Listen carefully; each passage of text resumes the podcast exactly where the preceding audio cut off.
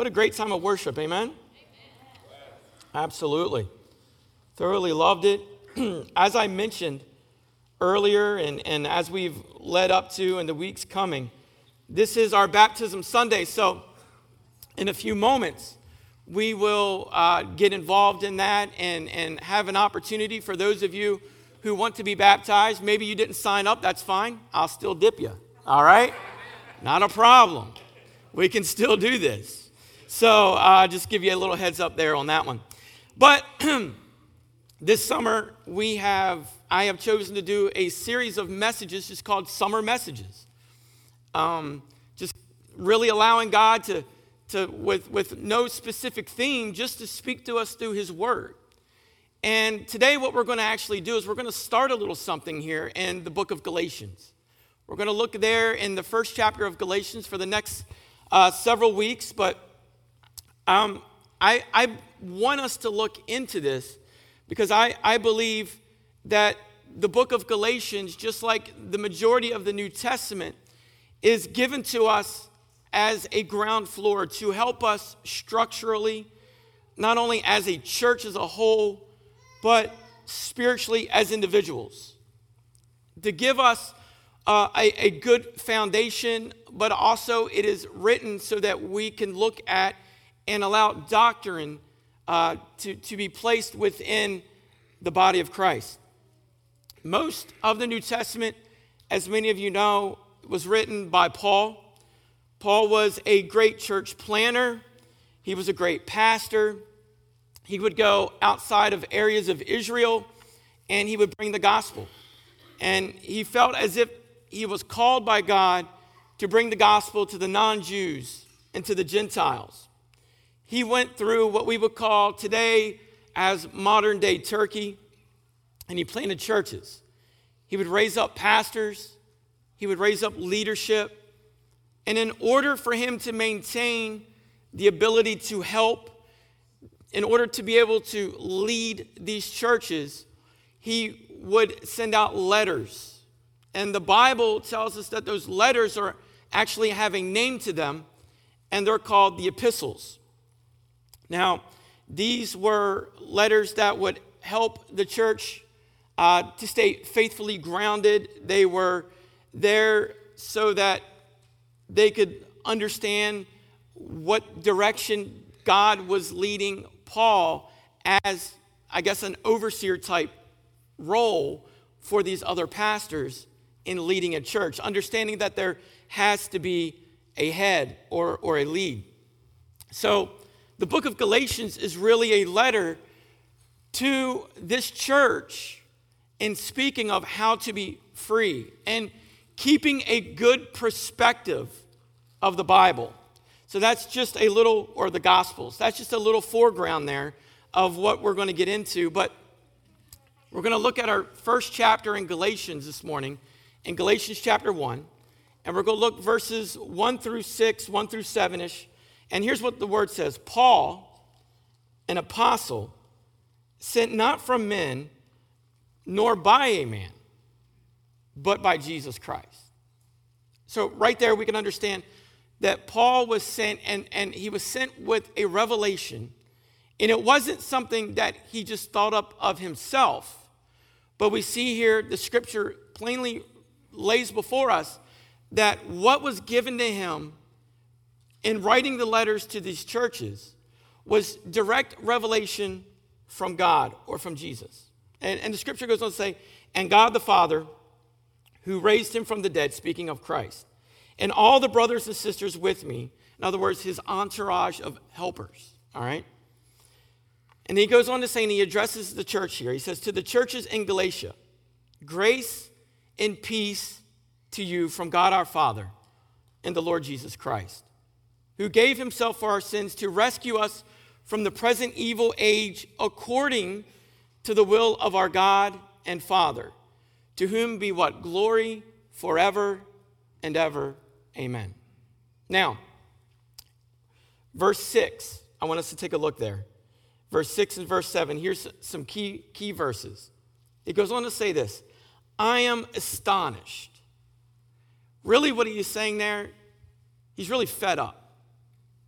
He's really upset. He's really kind of disgusted. We've, we've kind of been there, right? We, we understand that verbiage there. Because we've all been there within our lives. We've been upset. We've been disgusted. We've been fed up. You've done it. I'm up to here in this situation, right? I'm up to here with this person. I'm up to here in this relationship. I'm up to here with my job, right? He goes, I am astonished that you are so quickly discerning the one who called you by the grace. The grace there, that's a key word. The grace of who? The grace of Christ. And are turning to a what? Different gospel. Another key phrase. Understand, two gospels. There's two gospels that are being mentioned right here within this segment of verses. The first one is the gospel of religion. And then the second one that is being mentioned here is a gospel of grace. But he goes on to say, which really is no gospel what? At all. Speaking of the gospel of religion. He was what? Fed up. He was tired. He was looking at the Jewish Christians who were coming behind him. And in Jewish custom, understand this. Let, let, me, let me break this down for you. Here, here's where, why he's so upset. Let me step away for a second and explain. Here he is, he's put a lot of work, he's put a lot of energy into doing what he feels that God has called him to do. He's really pouring in to, these, to the lives of these people. And what is happening here is he has had to, have, to leave this area. And God has sent him on to another, another instruction, another calling, another something to do. And so he goes on. But while he's away, he hears and he learns of the religious practices that are happening. Religious practices that, that, are, that are going on and, and taking place. And they're being done by the Jewish Christians who only understand to be a Christian in their mind was to still fulfill what was considered the law prior to Christ. So, in other words, they were taking upon them an attitude that was extremely judgmental, okay? And, and they were taking an attitude of this is works only type of a relationship. Now, do we not understand that a works only relationship just simply does not work? It doesn't. If you're doing what you're doing only to please, rather than feeling it, there's something that is lacking. And so he was understanding this, Paul was. And so he wrote this letter, and he was very, as we could see in, in the first verse that we read there, um, in, in verse, excuse me, in verse 6, he says, I am fed up. I'm what? Astonished over this, all right? It goes on to say, evidently, some people are throwing you into confusion and are trying to pervert the gospel of Christ. Now, many of us as Christians, and, and we have this human nature that we go away from what Jesus has done for us and that we get caught up really into ourselves, into us. We turn what we would consider as the freest expression of God, which is God's grace, which has been poured out to all of us. What? His grace his goodness, He's poured His word, and we have turned it in a lot of ways into something that has become what many would consider a dead religion. So, honestly, we, the church, have a what we could consider a branding issue or a branding problem. It's very easy for us to go right back into the other gospel called religion and miss the free gift given to us through what is the present gospel that God has instructed for us to live by, and that is through the grace. Now, here's a question and a challenge that we can ask ourselves this morning. It says this How am I going to become godly? Am I going to allow myself to become godly through religious practice? Or am I going to allow myself to become godly through the grace that has been given to me? What is my approach when it comes to getting to God? What is my approach when it comes into serving God? Understanding that all religions have that same question. Man has some path toward godliness. Man has a condition, um, has a pathway, something that is leading us to what we would consider as a higher power or so called a better life. And Christianity, in this um, view, really is no different. People choosing a pathway like all other religions, understanding that there is no right pathway. That is what is happening with the church that is in Galatia right here. They are being caught up in religious pathways rather than understanding that the relationship needs to be solely based in understanding that the grace that God has given us through the shed blood of who? Jesus Christ. I, I look at my family and I go, you know, if my boys lived strictly by my rules, which, by the way, would be absolutely fantastic. And all the parents can say amen to that one if they would do as I say all the time, and, and if they would do as I, you know, tell, instruct them, things would be a lot smoother and a lot easier. You know, the other day, uh, my beautiful wife took, I think, Caden out to the store and bought him this silly string stuff. You, you, you think silly string's really harmful you know, it's, it's not harmful. It's, it's not going to do anything. It's not going to mess anything up. So the boys both had a can of silly string, and they're outside. And, well, actually, they were inside at first. I saw it out of the corner of my eye. They break open the silly string. The, the, the, the, the top of the lid pops off.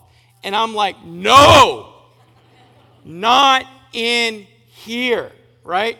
That's what I'm thinking in my head and I'm telling them, you can't do this. So what am I doing? I'm laying down a law, right? I'm laying down an instruction. So I said, you got to go outside. So sure enough, no problem, Dad. We'll go outside. I'm sitting there thinking, oh my gosh, are they my kids, first of all? There was, this is not a fight. This is awesome. So out they go. They go outside and they're screaming, they're hollering, they're having a good time. I'm in the house. I don't know what I'm doing. I'm doing something. And I think it's great. They're outside spraying silly string in the grass. It's all good. Next time I mow, it's going to be gone. There's going to be no problems. A little warm in here. Anybody? Is it a little warm in here? All right. And, and I'm thinking there's going to be no problems, right? And, and so they're done. They come inside. The cans are empty. They throw the cans in the trash can. And I'm like, oh, these aren't my kids. They're not my kids.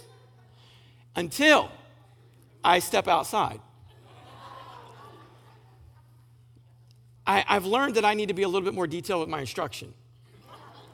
Because now they sprayed the silly string all over the front of the house, all over the porch, all over the sidewalks. And that stuff, you know, you can't just get it up. You go to, it smears everywhere. And so then I thought, well, I got to let it dry. I let it dry, it'll flake up. No! No, you know what I did last night, all last night? Power washer. Shh, shh. The whole front of the house, the porch, the sidewalk. Why? Because, well, they listened, I guess, all right? They took the instruction. But I sat there and, and, and, I, and, and I thought to myself, they did what I said. I, the only person I can really get upset with now is Andrea. Just kidding. I guess me. I guess me. But you know, I, I, I tell that story because my kids don't always listen, and they always do the exact opposite of maybe what I want them to do. And how about, how about this? Many times that we, we, we instruct our children, or just let's, let's forget about children, let's talk about it within a marriage, you know? We, we expect someone to what, read our minds a lot of times, right? We expect them to know what we want them to do, and if they don't do it, then we get upset, okay? We, we get all these different emotions within inside of us. Same thing happens with the work and on job and all these things like this. And, and, and so I sit there and I think to myself, God gives me a lot of instruction through His Word. And He gives me a lot of things that, that, that how I need to live my life and how I should act and when I'm allowed to be angry, when I'm not allowed to be angry. A- amen. Yeah. Um, when, when, you know, how to come before Him. And He gives us a lot of instruction. But many times, just like our earthly children and in earthly relationships and work relationships, sometimes we don't fulfill what He tells us to do. And I know as a dad, if my kids don't listen, I can get upset, agitated, angered even. But you know what I'm not going to do? I'm not going to kick them out. I'm not going to not continue to provide for their need, am I? What am I going to do? Regardless, even if they don't, we don't see eye to eye, even if they don't do as I wish, I'm still going to love them. So I see that here within this story. The grace of God is given to us, and I'm thankful for it. Because even when I go against what God says, His love never ceases. His love never dies on me, it never goes away. He is continually reaching His hand and pulling me into what? His grace, His forgiveness, His bountiful joy, His redemption. Nothing can take you out of the hand of God. Now, we're going to look at a story here this morning. But first of all, we can understand that there's a fundamental truth, and that is that God's grace is always there for us, He's always loving us. But in Genesis chapter 2, verses 8 through 9, it says, Now the Lord God had planted a garden in the east, in Eden. And there he put the man he had formed, and the Lord God made all kinds of trees grow out of the ground trees that were pleasing to the eye and good for food. But in the middle of the garden, he made a choice where the tree of life and the tree of knowledge of good and evil. See, what he did was he laid a choice before them that was not should I not eat the fruit or whether I should eat the fruit, but it was a choice where do I want to what? Enjoy life or understand and gain knowledge of good and evil. Or let's sum it up simply how to become godly. Genesis 2 16 through 17 continues to read, And the Lord commanded, the Lord God commanded the man, You are to, free to eat from any tree in the garden, but you must not eat from the tree of the knowledge of good and evil. In other words, don't let that be your worldview. From when you eat of it, you will what? Surely die. In other words, it's going to kill you, it will make you reject Christianity altogether. All religious tailspins will then begin to destroy your life. It'll destroy emotions, it will destroy marriages. Let's skip a little bit. Genesis chapter 3, verses 1 through 7. It says, Now the serpent was more crafty than any of the wild animals the Lord God had made. He said to the woman, Did God really say you must not eat from the tree in the garden?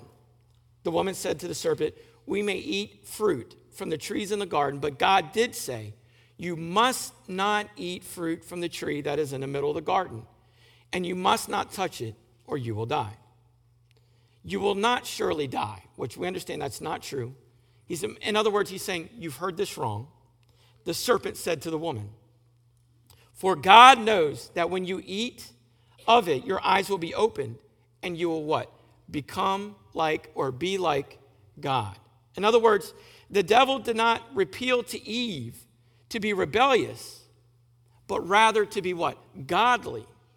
So, knowing good and evil, when the woman saw that the fruit of the tree was good for food and pleasing to the eye, and also desirable for gaining wisdom, she took some of it and she what? She ate it.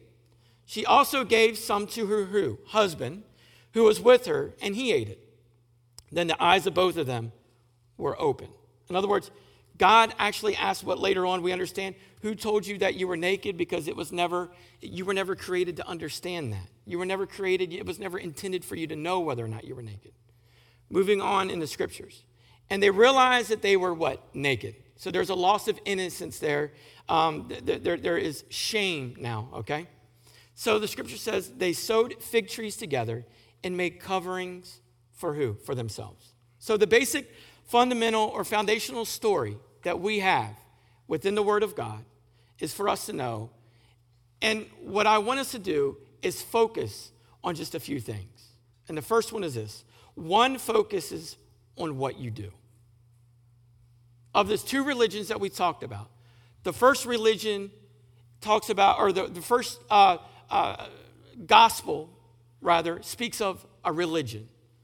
What you can do, what you're allowed to be involved with. All right? It's all about who? It's all about you. It's all about your choices. It's all, you know, eh, you think about the chapters that you read in the Bible and you think to yourself, well, I've read this many, so I'm good. You know, I've had this much time in prayer, so I'm good. I'm doing everything that the Bible is instructing. And that's good. But if we lose the understanding that we're missing grace, where it says that maybe you didn't get into the Word today, maybe you didn't spend enough time in prayer like you know you should have, or that God was really wanting you to. But yet, regardless, God still what? Loves me, loves us. So one focuses on what you do, but the second one, what? Focuses on what Jesus has done. Have you ever felt like you were sized up spiritually? Always focused on what they do. Always on always our focus should be what has God done in my life? What has God demonstrated to me within my life? Watch this. John chapter 5, verses 39 through 40 says this You diligently study the scriptures. In other words, you think you're smart, you think you know it, because you think that by them you possess eternal life. We understand that what? That's not true. These are the scriptures that testify about me, yet you refuse to come to me. you refuse to come to me to have life. We need the knowledge. Don't get me wrong. We need the understanding. But our goal as followers of Christ is to get close to Jesus. So, one focus is on, watch this, also getting God's approval. Have you ever lived your life trying to get the approval of someone? Think about that. Have you, have you lived your life in a season where you are always seeking approval from someone? That is not living. That is being captive. That is not freedom.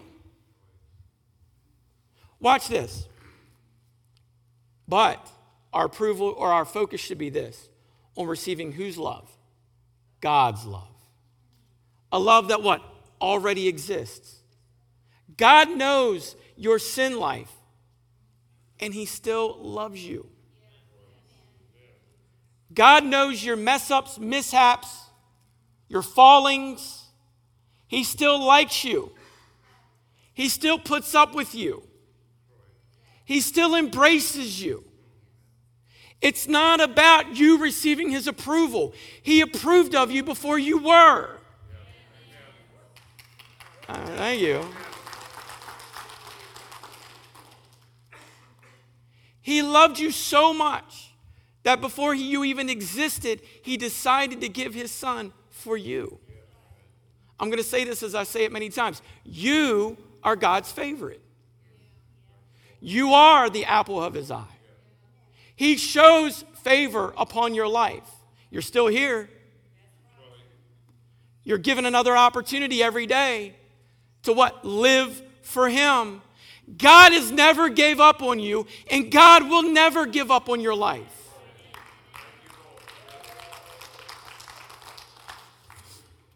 Romans chapter 5, verse 8 says, But God demonstrates. In other words, what is he's showing action on his part? God demonstrates his own love for you in this. While you were still sinners, Christ died for who? Us. He did not wait for you to change to show love. He loved you before you even became a follower of his. 1 John 4 19 says this We love because he what? First loved us. In other words, God took the initiative. We are not waiting on him to love us. You know, I, I, I do this stuff. It's, it just happens. I don't plan it, I promise you. But I'm sitting here, my wife's in front of me, and, and I remember when I first met her, I thought to myself, she's to have to come to me first. Obviously, I didn't know her. I, I remember, oh, yeah, yeah, she's going to have to come to me first.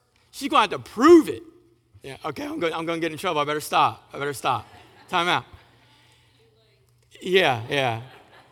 She's going to have to come to me first. And I thought to myself, she's got to initiate this relationship, or there's going to be no relationship. She was probably thinking, he's got to come to me first, or there's going to be no relationship. Luckily for her, her side won. Because all in all, I ended up going to her. Thank you. Thank you. Absolutely. You know, I, I, say that to say this is, is we all want to be loved. We all want approval. We all want acceptance. You've got it. Regardless of how you've lived your life, you've got it. Now, don't, don't get me wrong. You still have a decision that you need to make whether or not you're going to receive that love and that approval.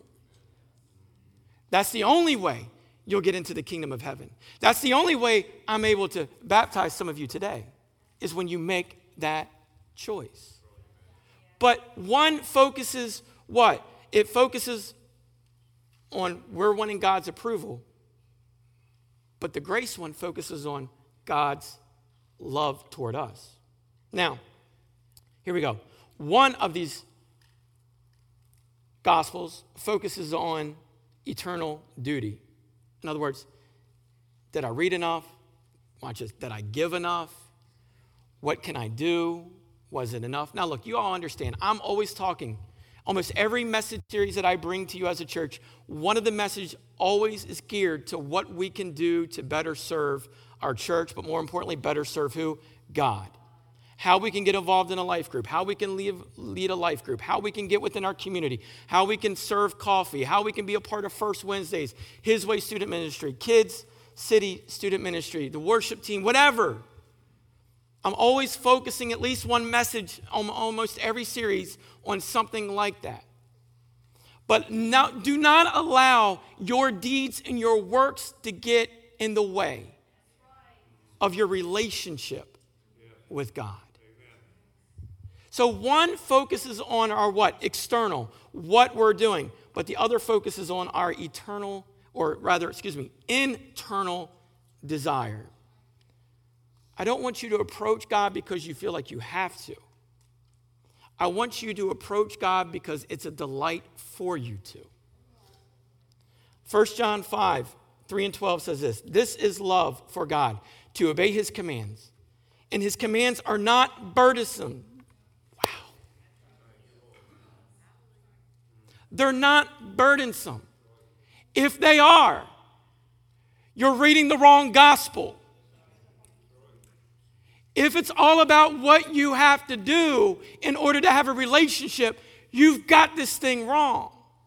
It's about the internal desire that you have as to whether or not you have the relationship. Now, I love this. 1 John 5, 3 12. This is the love of God to what? Obey his commands. And his commands are not burdensome. But watch this. Verse 12. He who the Son, what? Has life. He who does not have the Son of God does not have life. So, how, let's go back to that story in Genesis. How can we eat from the right tree. Watch this. First, we need to fall in love with Jesus. How do we do this? Think on who he is and what he has done. Jesus what? Loves. Jesus loves who? Jesus loves me. Even when I'm sinning, his love is still there. John 14, 5. If you love me, you will obey what I command. If you, you will what? You will want to. There's order. Secondly, don't allow condemnation. Don't allow it in your life. The enemy will do everything he can to creep in and say that you're not doing enough and that you will never measure up. Have you not looked in the mirror and seen your life and your spiritual reflection? Have you not seen what other people see in you? The reputation that you have, the failed marriages that you've been a part of, the wrongdoing, the environments you allow yourself to be set in. We cannot allow condemnation to reflect our relationship with Christ. It cannot define it. Romans 8, 1 through 2 says, Therefore, there is now no what? Condemnation for those who are in who? Christ Jesus. Get over it. Move on. Stop judging your neighbor. Stop pointing the finger at them. Watch this. Stop pointing the finger at you. How can God ever use you? Simply, He can.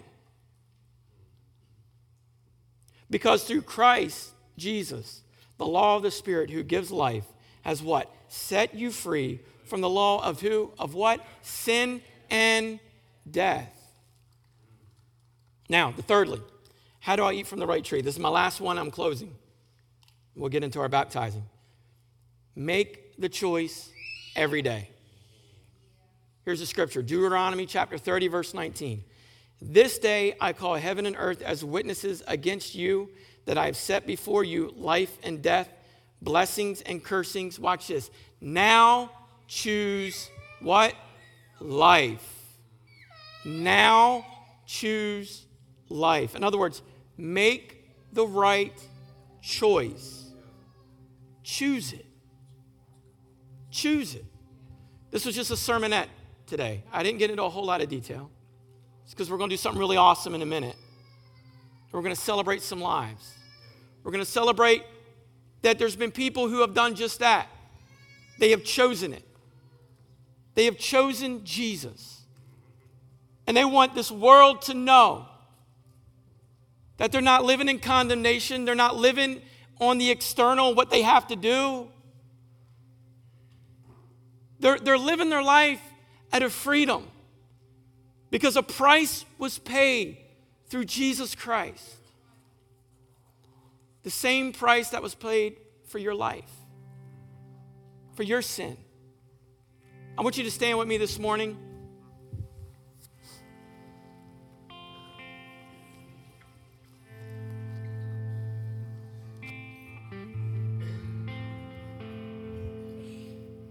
I want to take that scripture in Deuteronomy there and, and I want to just take that last part. I want to change that period and put a question mark for a moment.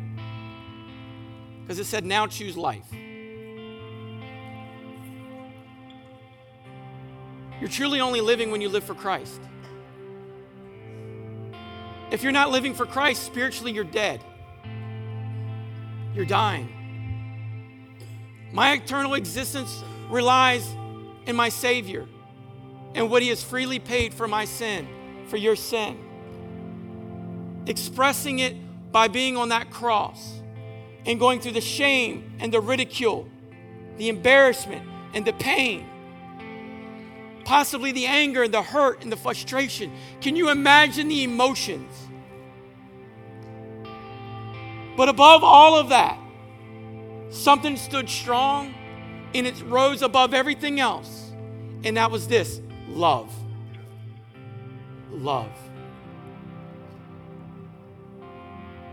I, I think to myself, when he was going down through the streets and his, as he was carrying that cross,